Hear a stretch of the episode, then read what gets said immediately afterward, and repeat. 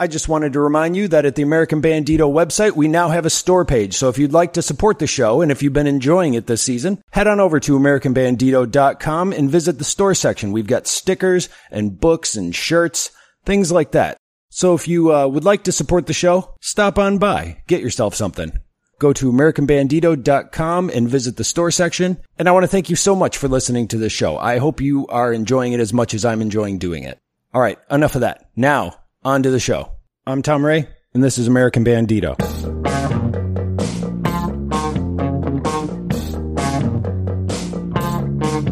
I've been playing pop up interviews that I did at an event called the Hibernation Liberation earlier this year. And one of the last ones that I did at the event was actually two people that came in off the street. Think they might have been a little drunk, not sure. They might have just been enjoying the day. Actually, they say they were. And at first they came up and it was just kind of a joke, which is perfectly fine. But by the end, I think they were kind of fascinated with like what I was actually doing. My name's Elliot. Uh, I do uh, prairie and woodland restoration and management, a little invasive species control out in the woods, helping the environment. Yeah, Hippie. just doing my part. Just doing my part. How did you get started doing that? Uh, I was doing it part time after I graduated college with a business. mean, like, how did you find it? Like, after you you were like, this is what I'm going to do." the do? guy, I knew the guy I'm working for, and I was doing it part time. Got a business degree. Yeah.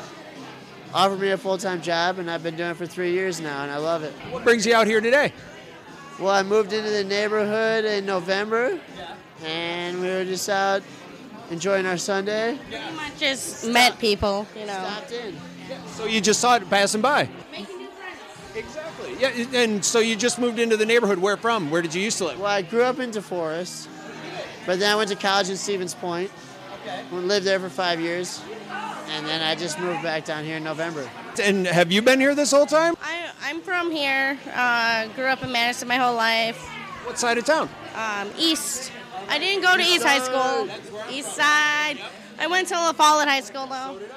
Yeah, nice. But I went there. I went there back in the 1900s. So uh, You don't look that old, man. What are you like? Uh, 35? 45. And thank you for you're my new best friend. I love both of you now. You're my two favorite people. So hopefully I won them over. I don't know. They may have completely forgotten about this entire thing and they'll never hear any of this. But still, I think it was kind of a cool thing. Last season, I spoke to the people that run Booth 121 on the east side of Madison. And one of the things that I saw in their store was by the woman that I'm talking to today. My name's Heather Boggs. My creative business is Stitch Boom Bang, which is a pop culture embroidery type of thing. I do mostly portraits. I start with a line drawing illustration and then I transfer that into fabric art. And then by day, I work at a nonprofit for affordable housing. After seeing her stuff, I followed her on Instagram and decided that I wanted to talk to her. So both her and I realized we were going to be going to the Madison Zine Fest, which was at the downtown public library. So we met up there to talk to each other. I, so the first thing I saw was the Hall and Oates portrait, and then uh, of course looked at all the rest of the stuff. And then I, ever since then, I realized I've been seeing your stuff at different shows and things like that. How did you get started with the portraits? So I like to make things, and it's kind of a de stressor for me. And there comes a point, you know, where you got to just get it out of your house. And I had this fear of starting a business because I thought I would do something wrong and that the IRS would come after me, or I would do something that was copyrighted and someone would come after me. And I just kind of got over that and jumped in. And am like, if you want to come after me, then come after me, which I think you have to do. So I just put myself out there and I started with an Etsy. And then I did one show, and a friend of Leah's saw my stuff at Booth 121, and I hooked up with them and have started putting my stuff out locally. I saw that you had also you used to do house portraits. Yeah, I still do those actually. A friend of mine is a local realtor, and he asked me to start doing customized kind of house portraits for his customers as a gift when he went to closing. Mm-hmm. So I did that initially for him, and I've gotten quite a few commissions just by word of mouth from him. And then there was a little piece in the Wisconsin State Journal about that too. Yeah, I, I don't really put that out there with my business brand because it's kind of a different type of thing. But I do it if people contact me, sure. What was the inspiration behind actually doing the I'm going to call uh, pop culture portraits. Yeah, I, I reference them as pop culture portraits, but it's really just stuff that I loved growing up and that kind of resonates with me. And I have found that, like most people, smile and laugh and kind of get it, or they look at me with a blank stare and are like, What are you doing? but I, I just think it's funny to pair, you know, something 90s rap with a frilly doily. I think it's hilarious. That was kind of the beginning of it, was just that it's funny to put these two things together that don't go together. Mm. But then I realized how much people really do get sentimental and nostalgic about this stuff. So that's always been kind of a connecting point with people. Like when I go to shows in person, I was really surprised how people are just really touched by some of this stuff. So I refer to it as pop culture, but it's really just stuff that I loved. My favorite one that actually made me laugh, I want to say, was Lionel Richie. I really like to do chest hair and mustaches, and he's got both. So.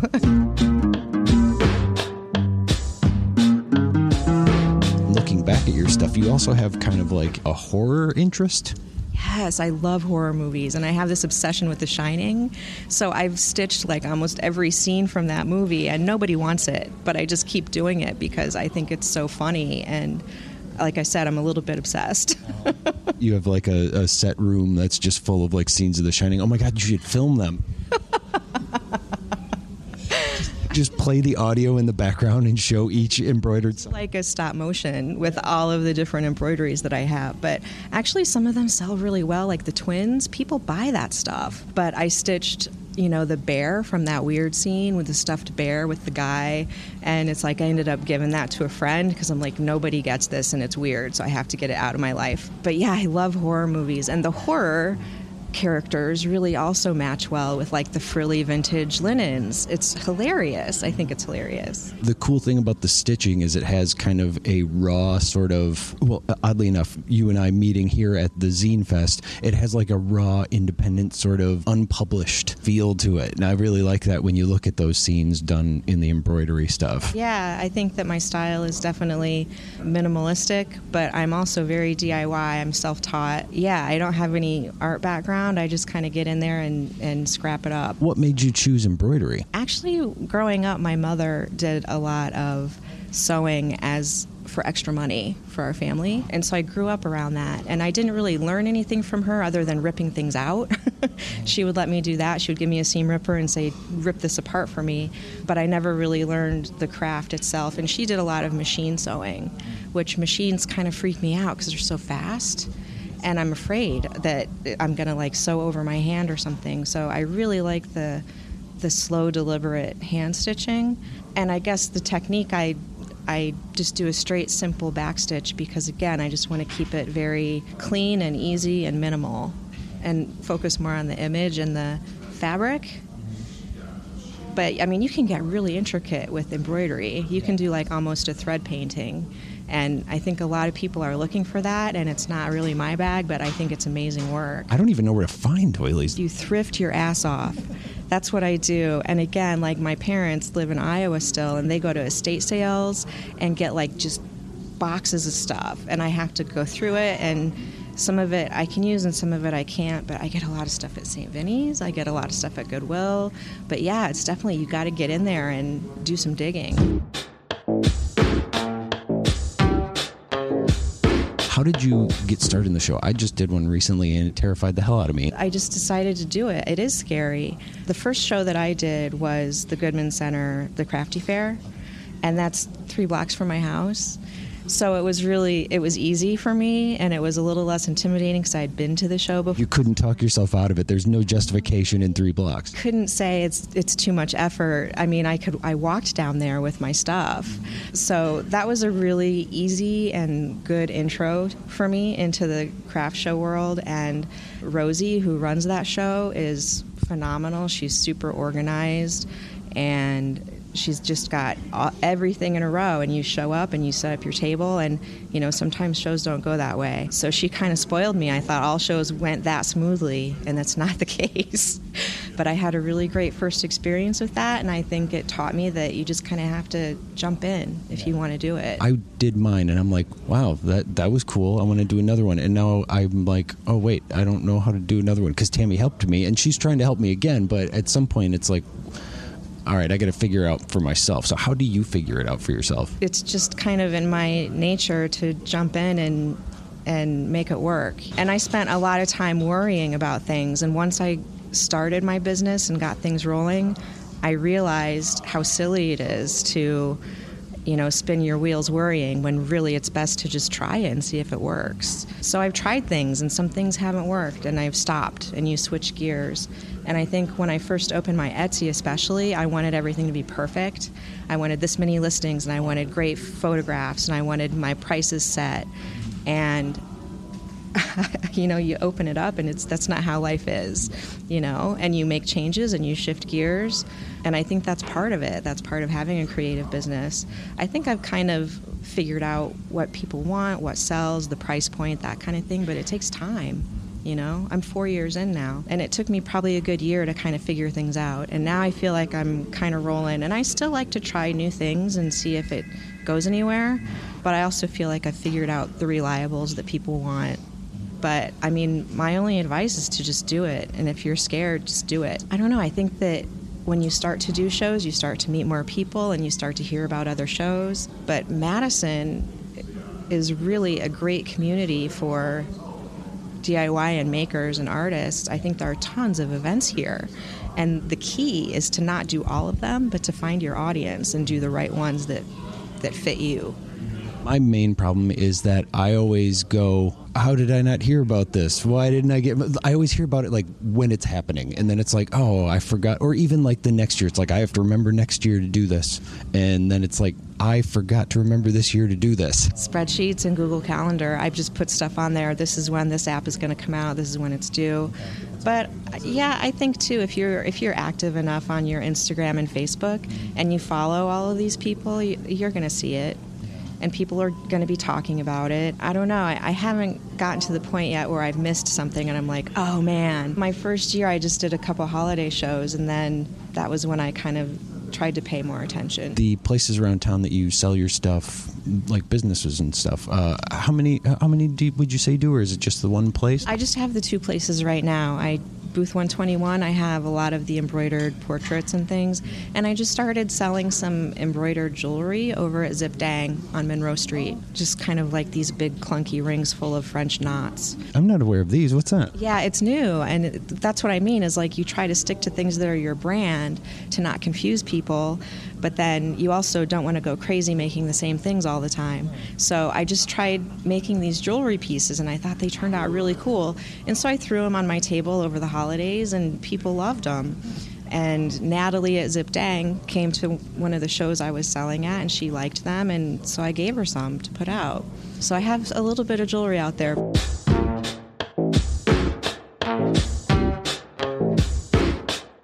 Promote yourself or do you promote yourself at all? I'm not great at promoting myself. I would say that's definitely one of my weak points and I think that that is something that requires a lot of time and energy and almost an entirely different business plan is to figure out how to do that effectively. I think a lot of people really rely on social media and I kind of do. I you know, I throw stuff out there, but I feel like that's the way I show people what I'm working on that's new is through social media. Otherwise, the best way to promote yourself, I think, is doing in person shows because they meet you. And if there's a face to your business or to your product, people remember you. Do you do email at all, like an email list? That's on my list of things to do too. I signed up, I think, for you know the Mailchimp thing, but I haven't done it. because it's, it's, like a whole other thing. well, yes, I think you actually said it perfectly. Is the new stuff, Facebook and and all that, and the social media, but kind of welcoming people and introducing them to yourself is definitely through email because well, they're not going to search your Facebook to go, okay, I'm going to figure this person out. So let's let's look at their history. No, I mean you can welcome them with an email going, this is how I started, and hopefully you like it. Right, and you know what? I kind of forgot about, or maybe I blocked it out and repressed it already. I had a blog that was really that was really how I first started all of this nonsense. And you know what? This is funny, and I'm telling you this because my mom will never hear it because she doesn't know what podcasts are. But I had this WordPress blog, and I was like really telling my story and explaining like each project and what it meant to me and why I did it. And I got like two or three years into this blog, and I made a lot of great connections on WordPress. Like I met a local person here and we met up and we stitched together and it was amazing.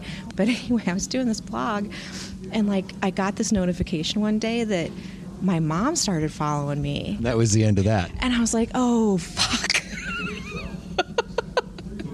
Not because I couldn't like you know, drop my F bombs or talk the way that I want to talk, but it's because I'm telling these stories that I'm like, I'm not sure I want to share with my family because there's like a chasm between us sometimes. And I have to be careful about how to bridge that. And so it just got into my head, it messed with me. And I kept thinking, I'm going to go back and do this blog. It's not like I'm saying anything I don't want them to read, but it got to me. and I ended up it ended up being like a year since I had a post, and I went back and I was like, ah, I'm just going to delete it.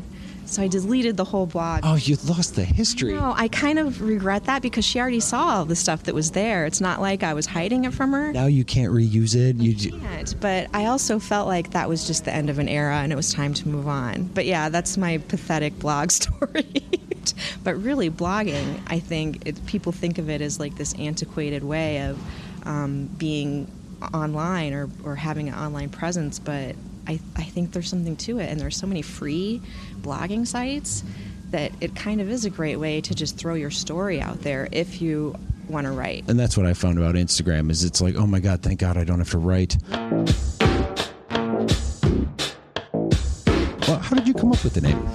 Um, I sat down with a notebook and I made a list of things that kind of felt fun, but I wanted the name to actually say what I do so that that wouldn't confuse people. So I had a whole list, and some of them were already taken, so you kind of look and see if there are businesses out there.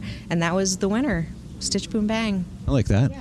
So, what other things do you have going on in the future? Is there any projects? You know, I'm just trying to find time to do some personal stuff. And now that the weather is warmer, I'm also hoping to get out and do some more street art type of things. Last summer, I started the Doily Affair, and I'm taking like doilies and linens that I can't use for sale purposes because they're they have holes or whatever in them, and I just embroider something on them and post it out in the world. And that was kind of an outlet for me with the whole political climate right now. I did some kind of snarky things that I wouldn't ever try to sell but it was a way for me to get it out of my system a little bit. Some of those are still hanging around on the on the Near East side, near, like by where I live. But I I would love to learn how to wheat paste and ruin some things in the neighborhood. I find Madison to be kind of hard to meet people who want to like team up and tackle things together. There are a lot of people who kind of want to stay in their own corners. So I'm kind of trying to meet people who want to get out there and do some collaborative projects too. That's on my list. I'd like to team up with somebody. I've met some people who are interested in it, but making it happen can be hard because people are busy. But my, I'm hoping my summer project will be more stuff that I just kind of hang. And I really like the idea of like found art and leaving things for people to find around town. I think that's kind of fun too. I think a lot of artists put their stuff out and will post on Instagram this is here at this location, go get it. I like that idea of putting stuff out for people, even if they want it and they just didn't want to buy it or for whatever reason, you know, it is about being paid because as an artist, I think we're not paid or even offered to be paid nearly frequently enough. But there's also a point where you kind of want to just put your stuff out there for no reason and make somebody smile. On an unrelated note, is there an EMT crew behind me right now? oh my God, there is. What's happening? Didn't want to turn around because I don't want to be rude, but I'm like, I keep seeing EMT people walk by. I can kind of look over your shoulder and I don't know what's happening, but there is a giant stretcher and it does not look good. Okay. All right. Well, we'll, we'll what do we do? not entirely sure. I know. I want to. Be, I want. I want to give them their privacy, but at the same time, I totally want to know what's going on. I don't want to be that person on the highway that still slows down. I think we're okay. Okay they're getting her onto the stretcher, and she's standing. We're okay. Okay. Okay, good. Heather talked about how she likes to leave things around town. Well, she recently started doing that with a zine of her own called Chicken Jelly. And since talking to her, she has made a couple of issues and set them in different places around town and posted it on Instagram. If you haven't already, you can subscribe to the show at americanbandito.com slash subscribe. The music for this show is by Lorenzo's Music, which you can learn more about at lorenzosmusic.com. Until next time, so long.